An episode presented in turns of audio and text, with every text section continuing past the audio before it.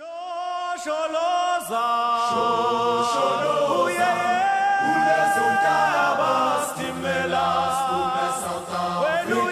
位朋友，大家好，这里是 Olen's Talk，每周五晚上放下一整个星期的疲惫，来跟 Olen Let's Talk 吧。大家听到南非会想到什么呢？我记得，嗯，在国中历史课本提到最有关南非的是他们的种族隔离政策。那这个也是我一听到南非会最先联想到的一个词哦。最后这个政策呢，其实是被曼德拉总统他废除的。那或者是说，有的人提到南非，他会想到非洲最南端的好望角。另外，像有些人也会想到说，非洲的动物很多，那风景也很不错。也很多人都会认为说，可能非洲是一个嗯很贫穷的地方。事实上也没有错。但其实南非呢，它算是非洲最富有的一个国家。大概讲一下南非它的基本资料好了。南非的国土面积呢，将近有三十五个台湾的大小。光是国内最大的克鲁格国家公园就相当于半个台湾这么大。所以，呃，我在去克鲁格国家公园的时候呢，在里面其实大部分的移动都是靠游览车的，就是载我们到不同的营区去去看不同的动物。那边生态非常丰富，动物很多，就像大家知道的，非洲有所谓的非洲五霸，包括像是非洲水牛、猎豹、黑犀牛、狮子，还有非洲象。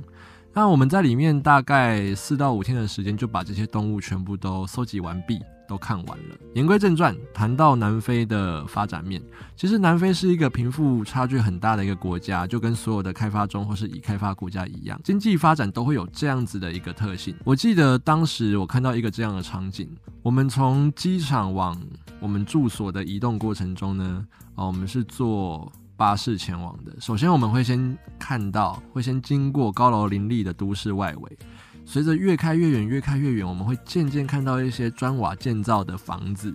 其实这种房子在台湾其实就比较少见了，就是看到像我们一般红砖屋建造的那种房子。那在过去，我们会看到一片一片是铁皮搭起来的小屋子，它们会形成不一样的聚落。到后来看到那个一片一片铁皮搭起来的屋子，就是我们俗称的贫民区。在这样的环境里面呢，其实就会有非常多的一些可能卫生问题啊，或是社会问题。这也是非洲这么需要外力帮忙的一个地方。那我觉得南非其实跟台湾有非常多相同的地方，包括说他们其实也是一个多元文化的国家。地理上来说，诶，大家都知道，其实南非它地处非洲的最南部，它的呃位置呢，在过去的航海时期算是交通要道。最早最早，其实在十五世纪的时候就跟葡萄牙人有所接触，那前后也被荷兰还有英国殖民过。所以其实南非它算是非洲最多欧洲移民的地方，他们全国大概有十一种官方语言，包括像是南非语、英语，或是他们当地的祖鲁语等等等等，非常多。而且很特别的是，其实南非它有三个首都，诶，跟其他大部分国家不一样，只有一个哦，它有三个首都，依功能性去做划分。像大家最知道的。像好望角，它就是在开普敦。那开普敦这个地方是他们的立法首都，其他还有像是 Pretoria 或者是 Bluefountain，分别是行政跟司法首都。那大概在三四十年前呢，那个时候台湾就是经济刚起飞嘛，那个时候台湾我们还有跟南非有邦交。哦，所以非常多的台湾人在那个时候，他们就透过这个经济移民的方式到南非去，呃，可能从事一些商业活动、国际贸易，所以造成其实现在南非有非常多的台湾人跟其他的华人，因此我们在南非不只会遇到当地的南非人，也有其他的白人，甚至是啊、我们东方面孔的这些黄种人。人种跟文化都非常多元。那跟大家聊聊当初怎么会有机会去南非好了。在二零一六年跟二零一八年的时候呢，我分别去南非做了两次的国际志工。那这两次大概都待了大概三星期左右。呃，因为我本身其实从国小我就是参加大家知道童军团。这个童军团呢，它比较特别哦，它是高雄的佛光山在台湾各地的都有设立这样的一个据点。那我们。称之为说，就是佛光山在台湾设地有非常多的道场，有不同的童军团。那这些童军团呢，其实总的来说就是佛光童军团啊。全台湾大概有上百个团的创立。其实很多人也不知道说，其实佛光山不是只有台湾有，在世界各地也有非常多佛光山的道场。其中南非就有一个叫做南非南华寺这样的一个道场。那南非南华寺主要他们的信众是当地的华人。包括说像中国人、台湾人啊，也有其他国家的，可能马来西亚的华人，跟来自世界各地不一样的人，跟台湾一样，南非南华是他们也有成立童军团，而且团员非常特别，都是南非人。也因为这样，南非那边为了让他们的童军团呢能够更精进他们的童军技能，也好让他们可以参加后续国际举办的童军活动啊，也让当地的这些南非人呢有一个不同的休闲嗜好，所以南华寺就安排了这样的一个跨国的童军交流，希望我们台湾的童军可以到南非跟他们在地的童军做一些活动交流，呃，童军的技能技术，也可以做一些文化上的交流。那另外就是帮我们安排了在南非那边做一些当地的社区服务。于是，在这样的缘分之下，我们台湾大概一行人，呃，包括说像童军团的团长啦，然后我们大学生叫罗福，就这样大概二十个人就前往南非。这边跟大家分享一件事情，其实南非当时我们去之前呢，它的签证是非常难办的。啊、除了要提前一个月要电话预约或是传真预预约，然后要填一堆就是有的没有的文件，而且最重要的是一定要亲自到他们的办事处，在台北的办事处办理，不可以代办。而且呢，我们办理的申请的时候，一定要有当地人，就是南非在地人的邀请函，说明我们去南非的原因。啊、如果办理过程当中有遗漏任何的文件，或者是没有办法在当天办好的话，我们就要重新预约或是补件。那从预约拿到签证顺利的话，我记得大概是一个半月到两个月左右，算是非常麻烦的一个签证。那我记得第一次办的时候，其实还被人就是他们的办事人员质疑说，为什么要去南非，有点像是被当犯人审判一样，就是开始问我这样子。但第二次其实承办人就很好啦，他就是简单问了一些问题，看看我的文心就过了。其实其实后来那个，因为第二次去办的时候，他都是跟我讲英文，所以我觉得他应该是把我当做当地的华侨要回南非探亲之类的。因 为其实我的肤色蛮像当地人。好，Anyway，就是历经了千辛万苦之后呢，就是还是拿到签证这样。我刚好提到我们去了两次南南非嘛，那主要的行程除了跟那边的童军交流呢，还有到比较落后的地方去做社区服务，可能帮忙整理环境卫生啦，或是跟他们在地的可能小学生哦那种年龄的小孩子一起玩。再来还有为了让我们这些就是台湾区的小孩。都市小孩嘛，可以多开开眼界，也安排了非常多的生态之旅，包括呃去了克鲁格国家公园，然后还有甚至我们参与以及了解了这个犀牛的保育，前前后后也把去南非该看的或是该认识的，其实都看得差不多，也蛮充实。那这集呢，我就想就我在南非的同军交流与社区服务去做一个分享。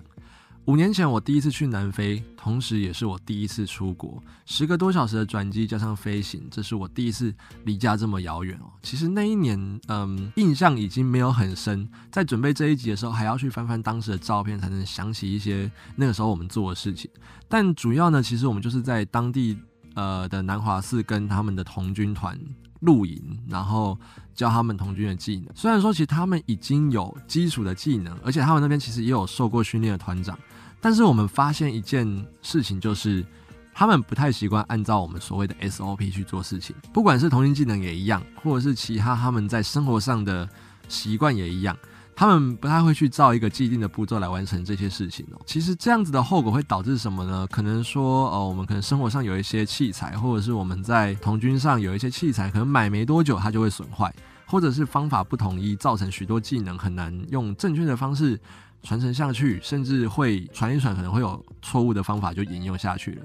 举一个比较实际的例子，大家可能都知道，童军他会用绳结跟木头或是竹子来做一些简单的建设，像是可能餐桌啦，或是营门啦，这一些都是我们童军在玩的。这些绳结跟呃木头的绑法跟搭建方法，其实它是有一个流程的。那我们照这个流程去做，可以一来让我们效率提高，二来可以让我们搭起来的东西，假如说我们要搭一个可能瞭望台或是营门，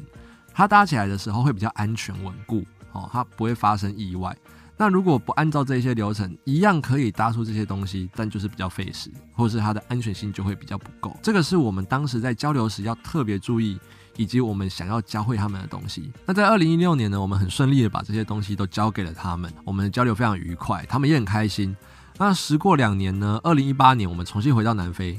嗯，毕竟过了两年嘛，当时很多团员其实他们都已经受了更多的训练，成为了可能团长或是领导者。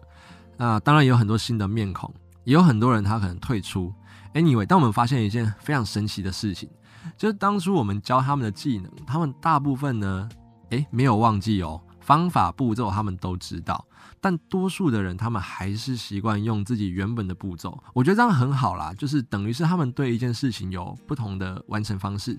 也可以达成他们要的目的。但是其实我后来就出于好奇，我就偷偷问他们，我就问他们说：“诶，就是你们为什么没有按照我们可能两天前来教给你们的方法去做啊？”他们也很，他们也很，就是很纯真，他们就只是很简单的说：“嗯，他们认为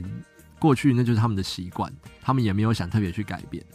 那我后来想想，对啊，就是其实人就是习惯的动物嘛，人是很习惯去。养成某一种习惯的，那既然说这些习惯它也不是什么不太好的习惯嘛，那其实我觉得诶也没有必要纠结到底他最后选择是什么方式。那再来就是我们呃，我们另外还有去做社区服务啊。二零一六年我们社区服务呢是呃跟他们当地的医疗组织到呃贫民区去做一些环境卫生的整理。还有帮一些行动不良的长者，可能帮他们擦擦澡啦，或是打扫一下。那我记得我在当时，呃，我自己的 Instagram 我是这样写的喔，我说，如果世界上真的有像地狱一样悲惨的地方存在，那我知道南非就有这样的地方。那个时候写起来就是蛮感人的啊，觉得说啊，就是心中很有感悟。可是后来想想，我觉得这个写法有一点奇怪，它其实有一点存在我们所谓的。帝国主义的一种心态，但以我们的标准来说，那个地方的确它不是一个很理想的生活空间。可能两三个人，他可能就是，不要说两三个人，他可能是一屋子七八个人挤在一个可能只有五平甚至更小的一个一个铁皮屋里面。其实台湾人所认知的铁皮屋，我们最常见到就是像货柜屋。或是它是一整块铁皮去搭建起来的房子，但是在南非呢，他们的铁皮屋真的是一块一块，就是一片一片的铁皮去拼凑成一间房子的。那有些比较好的人啊、家里人多，他可能还有人打扫。可如果他是独居或者只有两个人，那其实真的是进一进去那个味道很重，然后就是也没有灯，然后就是也不知道说到底这些东西放在这边放多久了这样子。那我后来呢，做完这些社区服务，我就稍微问了一下他们的医疗团队，他们当地人，我就说，诶，那来南非做这一些公益服务的人多吗？那他们是怎么想？那他们其实说，这样子的公益服务在南非这个地区，在这个国家已经越来越少。原因是这一些外来的志工如果太多，其实会压缩到他们当地这一些医疗团队或者是社工的工作机会，长久下来就会有。就业率的问题啊，就业率就会下降，所以他们的政府为了要解决这样的问题，唯一的办法就是减少外来的职工，那也能够让他们的在地的人员能够有更多的一个工作机会。诶，其实这一些话，他就该开启了我以前一直以为那种根深蒂固的价值观一个挑战。我们都会认为说，好像我们就是到南非就是做公益嘛，帮那边的人嘛，他们都很欢迎，然后对他们可能都是好的影响吧。但是其实问完这个问题之后，我就觉得可能要重新思考一下，外来的志工对于当地的帮助到底是不是正确的，或者是是不是应该改变一下我们的做法。价值观的形成呢，其实跟成长的背景是有非常紧密的关系。我们容易从事情的表象来对任何事情去做一个评价。例如，可能非洲对于我们多数人来说，我们联想到的，我们从小的教育教我们的，就是它就是第三世界，可能会跟贫穷落后画上等号。但其实后来我们会发现，这个是非常狭隘的一个价值观，它是一种刻板印象。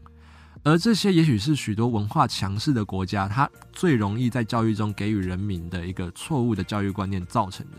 举一个最实际的例子哦，现在我们都会认为说，呃，科技它就是一种进步。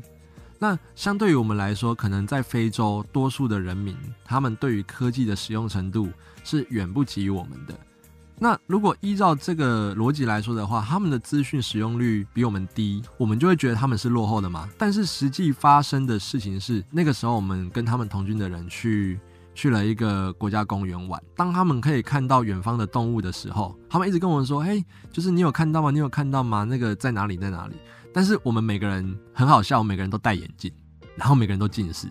我们根本没有办法看到他们在讲的东西。在这个状况之下，到底谁才是真正的弱势？呃，是他们还是还是我们？可能过去一百年来，这个世界它就是一个帝国主义兴盛嘛，有许多殖民地的文化，它就是被强势的文化占领、干涉，甚至我们可以说是一种侵略。但这种殖民地这些国家，它原有的文化就真的是落后或者是不好吗？我觉得这个是可以再去探讨的。再来就是呢，其实近年我们开始重视多元文化这件事情哦，这是在世界各地都一样的。很呃，世界很多国家他会想要保存可能那个国家的一个传统文化，就像我们台湾嘛，我们会开始意识到我们是不是要保留原住民文化，或者是客家文化、台语、闽南文化这些东西。那美国也有许多政策，他们是因为过去对于黑人的压迫进行一些弥补。呃，我们可以尝试思考一下啊，其实一个国家它不一定只有一种文化，它是可以达到多种文化并立，接纳不同价值观，